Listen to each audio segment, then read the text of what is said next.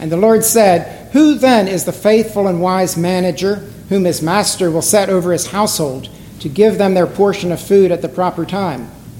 Blessed is that servant whom his master will find so doing when he comes. Truly, I say to you, he will set him over all his possessions. But if that servant says to himself, My master is delayed in coming, and begins to beat the male and female servants, and to eat and drink and get drunk, the master of that servant will come on a day when he does not expect him, at, at an hour and at an hour he does not know, and will cut him in pieces and put him with the unfaithful. And that servant who knew his master's will, but did not get ready or act according to his will, will receive a severe beating. But the one who did not know and did what deserved a beating will receive a light beating. Everyone to whom much was given, of him much will be required, and from him to whom they entrusted much, they will demand the more. I came to cast fire on the earth, and would that it were already kindled. I have a baptism to be baptized with, and how great is my distress until it is accomplished. Do you think that I have come to give peace on the earth? No, I tell you, but rather division. For from now on, in one house there will be five divided three against two, and two against three. They will be divided father against son, and son against father mother against daughter, and daughter against mother, mother in law against her daughter in law, and daughter in law against mother in law. He said also to the crowds, When you see a cloud rising in the west, you say at once, A shower is coming, and so it happens. And when you see the south wind blowing, you say, There will be scorching heat, and it happens. You hypocrites, you know how to interpret the appearance of the earth and, and sky but why do you not know how to interpret the present time? Praise Christ for his glorious gospel. Praise be to thee, O Christ. Let us pray. Lord, we thank you for this word which you've given to us. We pray that you would press these words into our hearts, help us to understand them, help us to be obedient, to obey the scripture, and give us, give us wisdom and understanding, and soften our hearts that we might receive them, that we might shape our will so that we might obey. And Lord, we pray that, uh, that in this time before your word, you would change us and transform us to be more like your Son, Jesus Christ. Amen. Amen. You may be seated.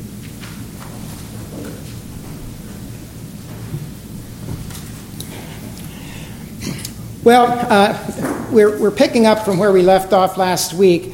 And last week we observed that this world is a scary place.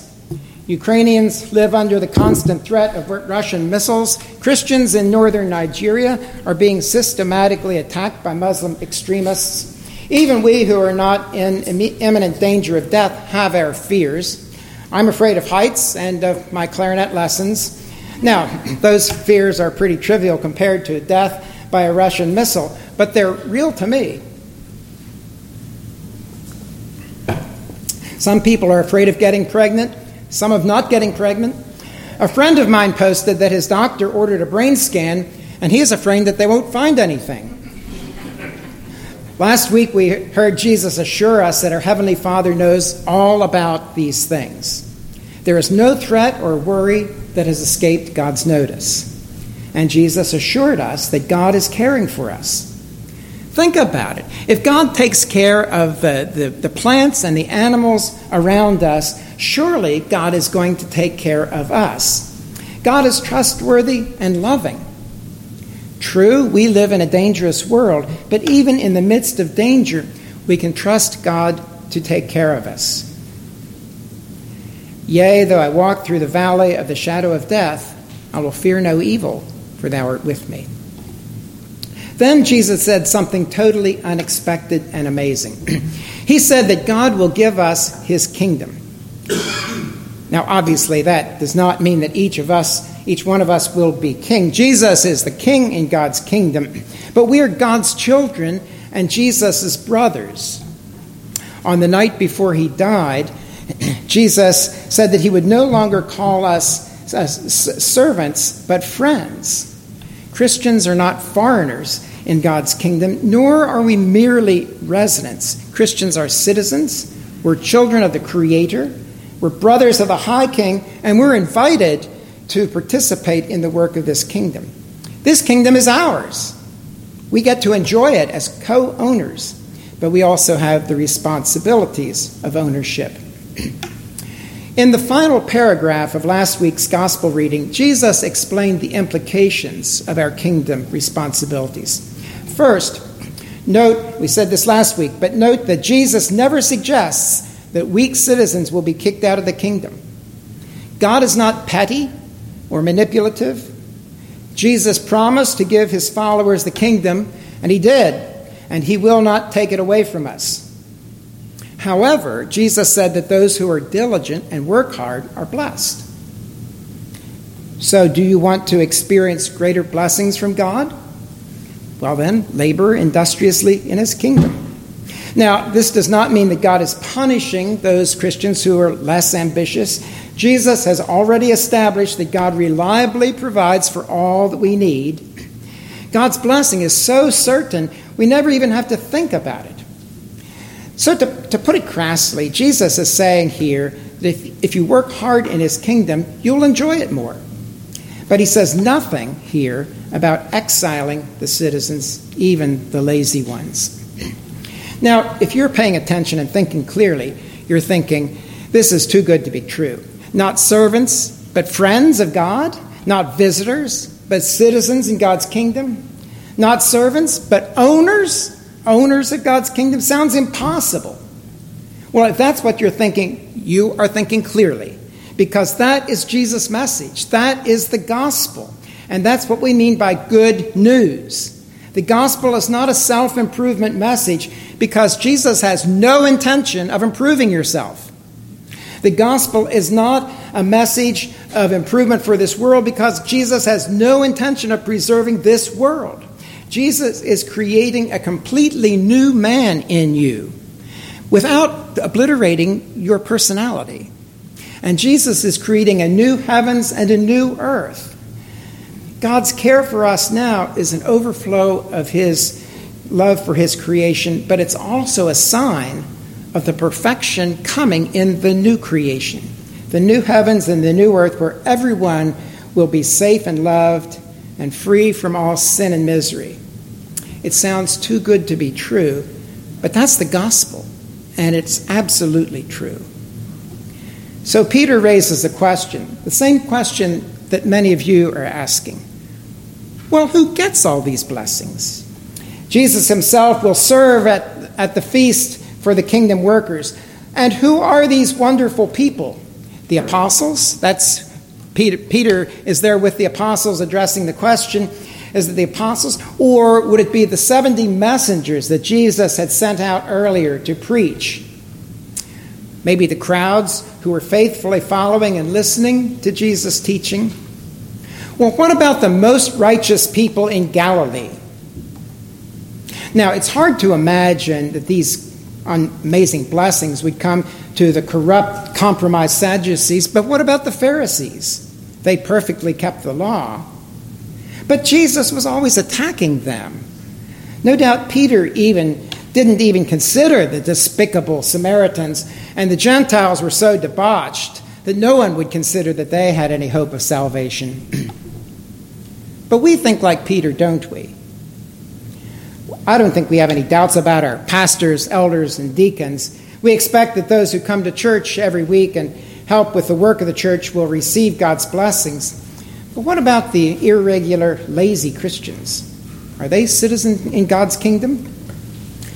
Mormons and Jehovah's Witnesses are clearly not part of God's kingdom because they deny Jesus. They claim to be Christians, but they've created false religions that only approximate Christianity.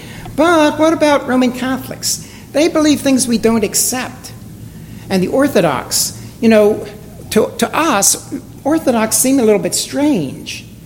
So, what do, we, what do we do about these things? We want to know who's in the kingdom and who's out. We want to label people so that we can treat them the way they deserve. Well, Jesus responds to Peter's question by launching into a series of parables. The first parable is about a manager. This is a servant, but a special servant. He is a chief servant, one who is in charge of other servants. The other servants are out planting and harvesting the crops, buying food and preparing meals, cleaning the house, and so forth. The manager is in charge of all these things and of the other servants. He would assign tasks, evaluate the work, and arrange for the other servants to be fed. The key here is responsibility for the work. He will have to give an account to the owner for the management of the house. If he does well, if he is very responsible, and the household prospers under his leadership, the, the owner will be pleased and will promote him. But if the manager is lazy and self indulgent, the owner will not be pleased.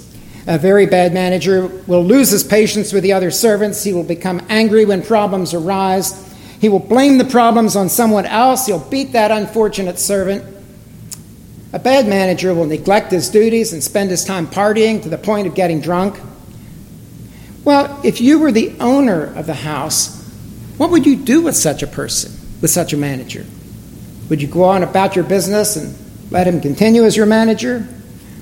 Would you excuse his behavior based upon some excuse that he might have, his upbringing or past experiences? Would you dismiss him quietly so that he could get a good management job elsewhere? Would you punish him for his mistreatment of the other servants? It's passages like these that show that people who think that Jesus is gentle and mild have never read much of the New Testament. Jesus declares that such a manager will be, quote, cut in pieces and thrown out. If this manager was new on the job and still had a lot to learn, he would receive a light beating. But if he was an experienced person and had had these kind of jobs before and knew how this how the job went, then he would receive a severe beating. Now that makes sense, doesn't it? It sounds like the way a first century householder would treat a wicked manager. But remember, Jesus didn't tell these parables simply to remind people of what they already knew or to entertain them with a good story. This parable and all the parables point to Jesus' kingdom. It would do violence to the text to deny that Jesus is speaking about his kingdom. Jesus is declaring that he will cut in pieces and beat those who mistreat others in his kingdom.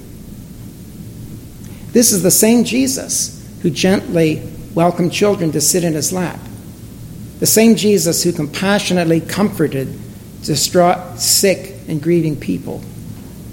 Jesus will not tolerate wicked people in his kingdom.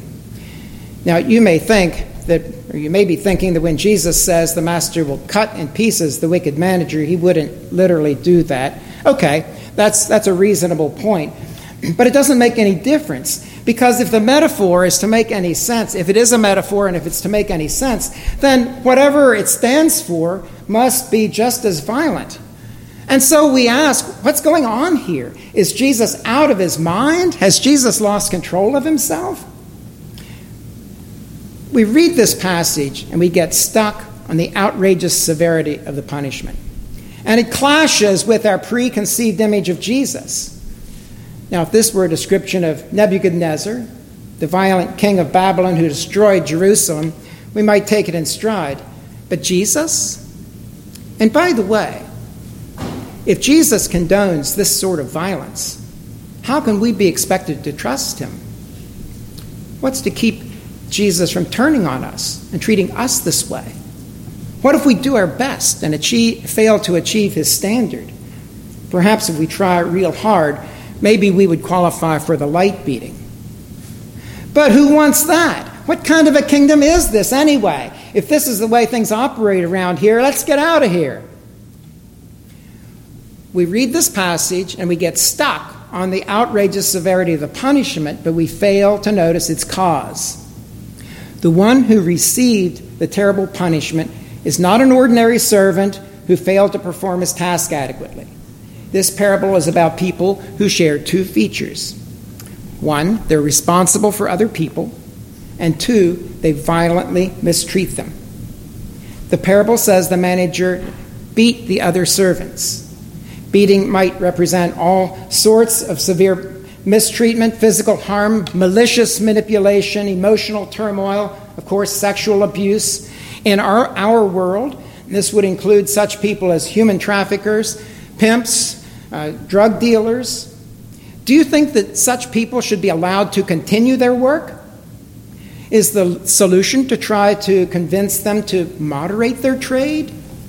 Shall we gently encourage them to treat their victims better? No, because such people are tormenting other people.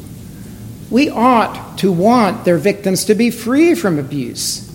Human traffickers, pimps, drug dealers ought forcibly to be stopped and their victims released. But these are the most egregious and obvious present day examples of an evil manager.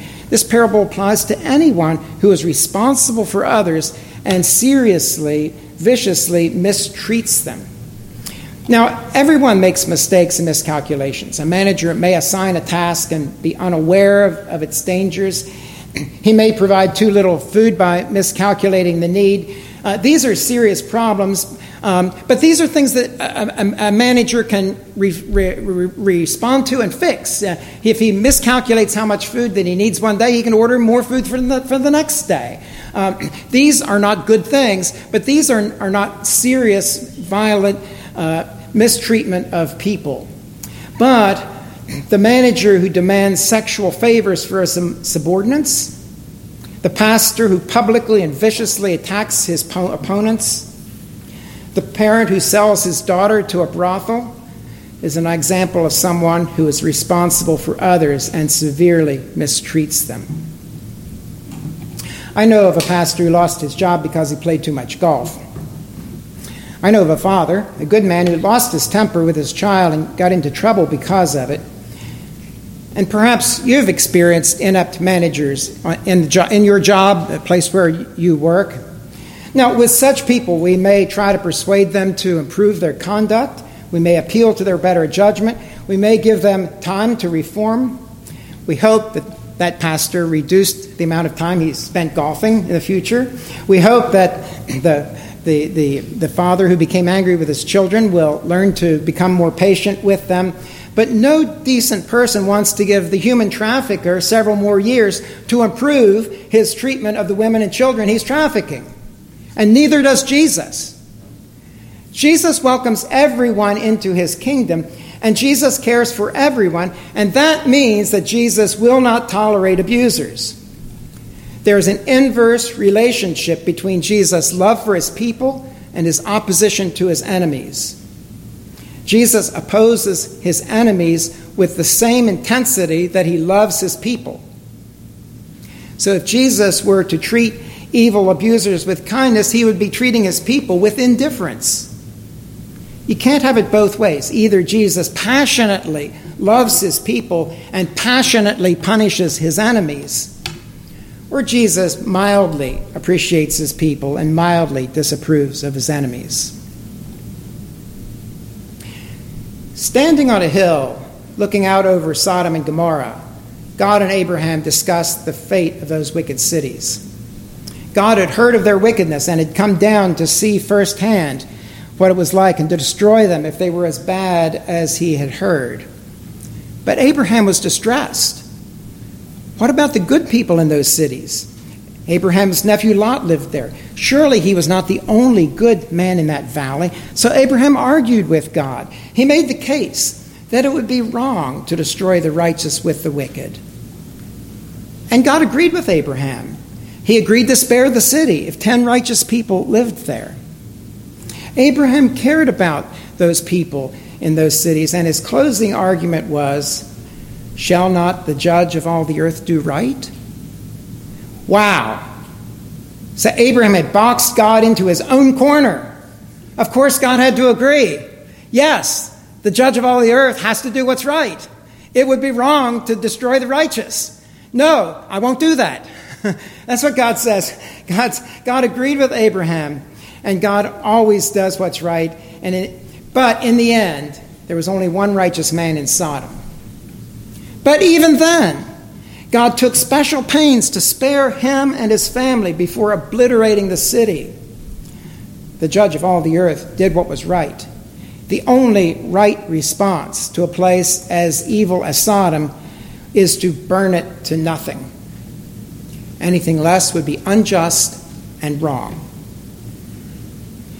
If Jesus really is who he says he is, if Jesus is who we think he is, if Jesus really is who we hope he is, Jesus will cut in pieces anyone who harms his beloved children, beat him severely, and throw him out of the kingdom.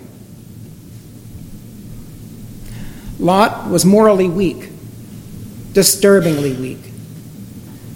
He was not, he's not an attractive person, not an attractive character, but God protected him because he had trusted God. His faith was weak, very weak, but it was real, and God saved him. Jesus will save everyone who trusts in him, but he will utterly destroy anyone who torments his people. The church is the bride of Christ, and anyone who would harm Jesus' bride will provoke his intense anger. The church is safe because Jesus is the righteous judge of all the earth, the passionate bridegroom, and he will never allow his bride to be tormented by Satan. And that is good news. Now, this passage is distressing to some people because their image of Jesus is placid and mild, and that is the life they want a life free from conflict and distress. The wars of nations are terrible, destructive, and deadly. The wars in families and communities are less destructive of goods and property, but often take a terrible toll on us. We long for peaceful families and neighborhoods, and we want Jesus to provide them for us.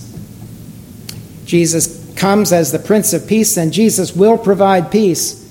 But now we're in the midst of a war.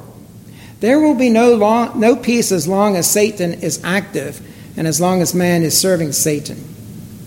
Someday our mortal enemy and all his allies will be banished forever, and then there will be blessed peace, eternal peace. But that day is not now. Have you noticed that much of what Jesus says is simply bringing to our attention the obvious? Is it really news to anyone that families are divided? Is it a surprise that those who follow Jesus and those who follow Satan will be opposed to each other? In a sense, Jesus did not come to bring division, it was already here. What Jesus did was bring it out into the open. The war between Satan and Jesus has been raging for millennia. We saw it in the conflict between Cain and Abel. Saul and David, Zedekiah and Jeremiah, between Satan and Jesus at the beginning of Jesus' ministry. But even when the war is not openly visible, the conflict never goes away. When Jesus came to earth in human flesh, he instigated a new phase of the war, which culminated in his death on the cross and his resurrection three days later. The war continues with the race of Adam fighting on Satan's side and the race of Jesus fighting on Jesus' side. Jesus won the decisive victory when he rose from the dead, but Satan and his followers will not give up. So until Jesus returns, there will be division and no lasting peace. Do you know how to predict the weather by looking at the sky? Well, if not, no worries. You can check your weather app. Your weather app will surely tell us when it's going to rain, won't it? Well, even if it's not perfect, we do have some ability to predict the weather based upon our past experience. Our past experience should be sufficient to convince us that there will be no peace until Jesus comes. When a rain comes up, we know what to do. We close the windows, we bring in water sensitive articles, we stay inside. So, why do we not know how to conduct ourselves in this age? Why do we look for peace when we know there won't be any? Why are we distressed when non Christians mock us? Why do we take church attendance, prayer, and Bible reading so casually? Don't we know that these means of grace are what make us strong for the fight? What are we thinking? Do we think that we will overcome the world, the flesh, and the devil on our own power? The truth is that we're not thinking at all. We allow ourselves to be lulled into complacency in this foolish wish for peace now. Well, now Jesus said, Blessed are the peacemakers. Now, did it ever occur to you that the reason Jesus calls us to make peace is because there is none naturally? Man in his native state is like Satan, selfish, sensual, angry, and proud. Put a bunch of these creatures in a room, and the natural state is conflict. Only when a peacemaker enters can there be any hope of a reduction in hostilities. But only a reduction, and only temporarily. Jesus is the ultimate peacemaker, and someday he will come and he will bring full and eternal peace by eliminating all hostility. Until he does that, conflict will be a constant. And Jesus calls us to imitate him in being temporary peacemakers. And sometimes that involves patient persuasion, and sometimes that in, requires the elimination of violent enemies. So we return to the question What is the answer? Who is in and who is out of Jesus' kingdom?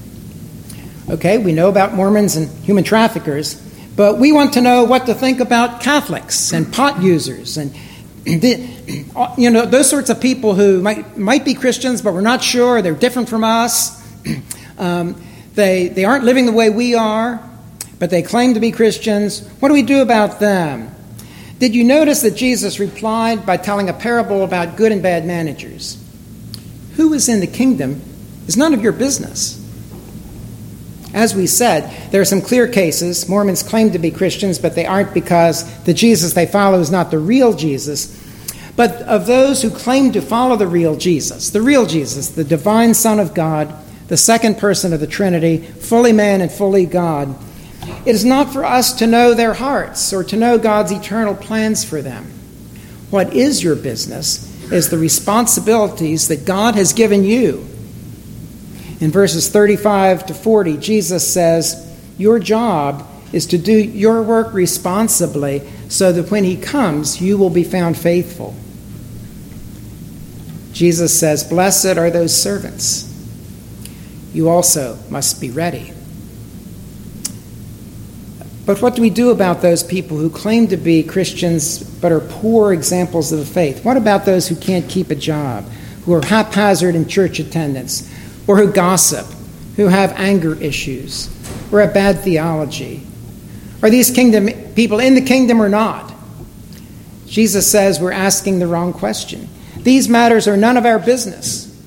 Now, when someone comes and applies for membership in a church, the, the elders are responsible to make some questions and to try to determine as best they can whether there's real faith involved, uh, faith at work there. But for the rest of us, it's none of our business.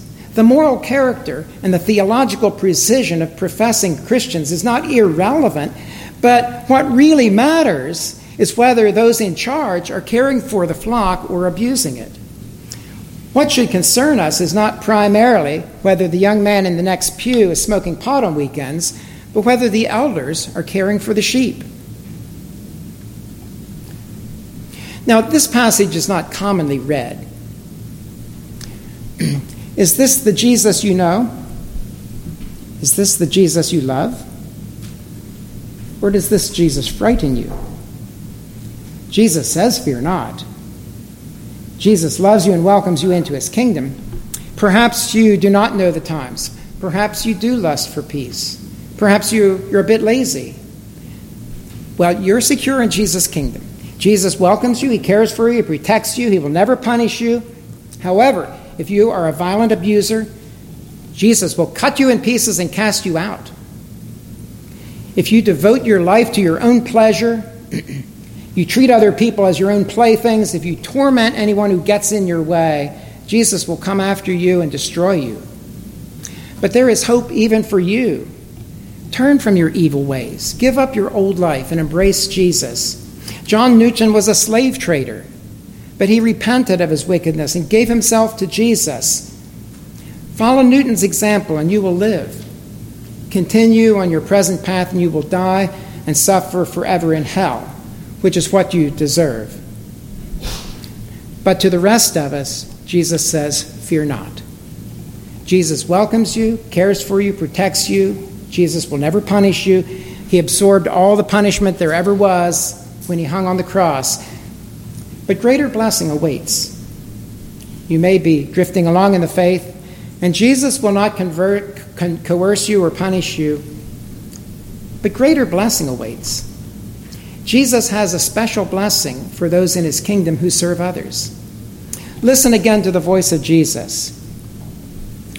Who then is the faithful and wise manager whom his master will set over his household to give them their portion of food at the proper time? Blessed is that servant whom his master will find so doing when he comes. If you're content with the boring, aimless Christianity, fine. Jesus invites you to share in the excitement and satisfaction of the kingdom. Some of the people Jesus cares the most about are children. You know, if we had our wits about us, there would be a line out the door of people jostling and elbowing to get out of the way so that they could have a chance to teach the Sunday school classes. You want to know where Jesus is? You want to be with Jesus? Go down and teach the children Sunday school. Jesus is with the children. That's just one example of the opportunities to take responsibility in Jesus' kingdom, in your kingdom, to give your time and money and heart to this wonderful life with Jesus. Hear the gospel. The Father knows all your trials and will, will provide for all your needs. God has given you his kingdom and made you co rulers with Jesus. You're safe in Jesus' kingdom. God will pursue and destroy wicked men who abuse his children. In the midst of division and struggle, Jesus has already won the decisive victory. Eternal peace is not here yet, but it's guaranteed. This is the good news of the kingdom. And today, as a reminder of these things, and as a foretaste of that eternal peace to come, we relax around the banquet table of the Lord. Let's pray. Almighty Father, we worship you for your care for us. Truly, we are better clothed than the flowers and better fed than the birds, and we praise you. Sovereign Lord, you are the judge of all the earth, and we celebrate your righteous decrees. King of kings, you enforce justice in your kingdom without neglecting mercy. We rejoice that we are safe in your care. Enliven us to serve each other with zeal and joy.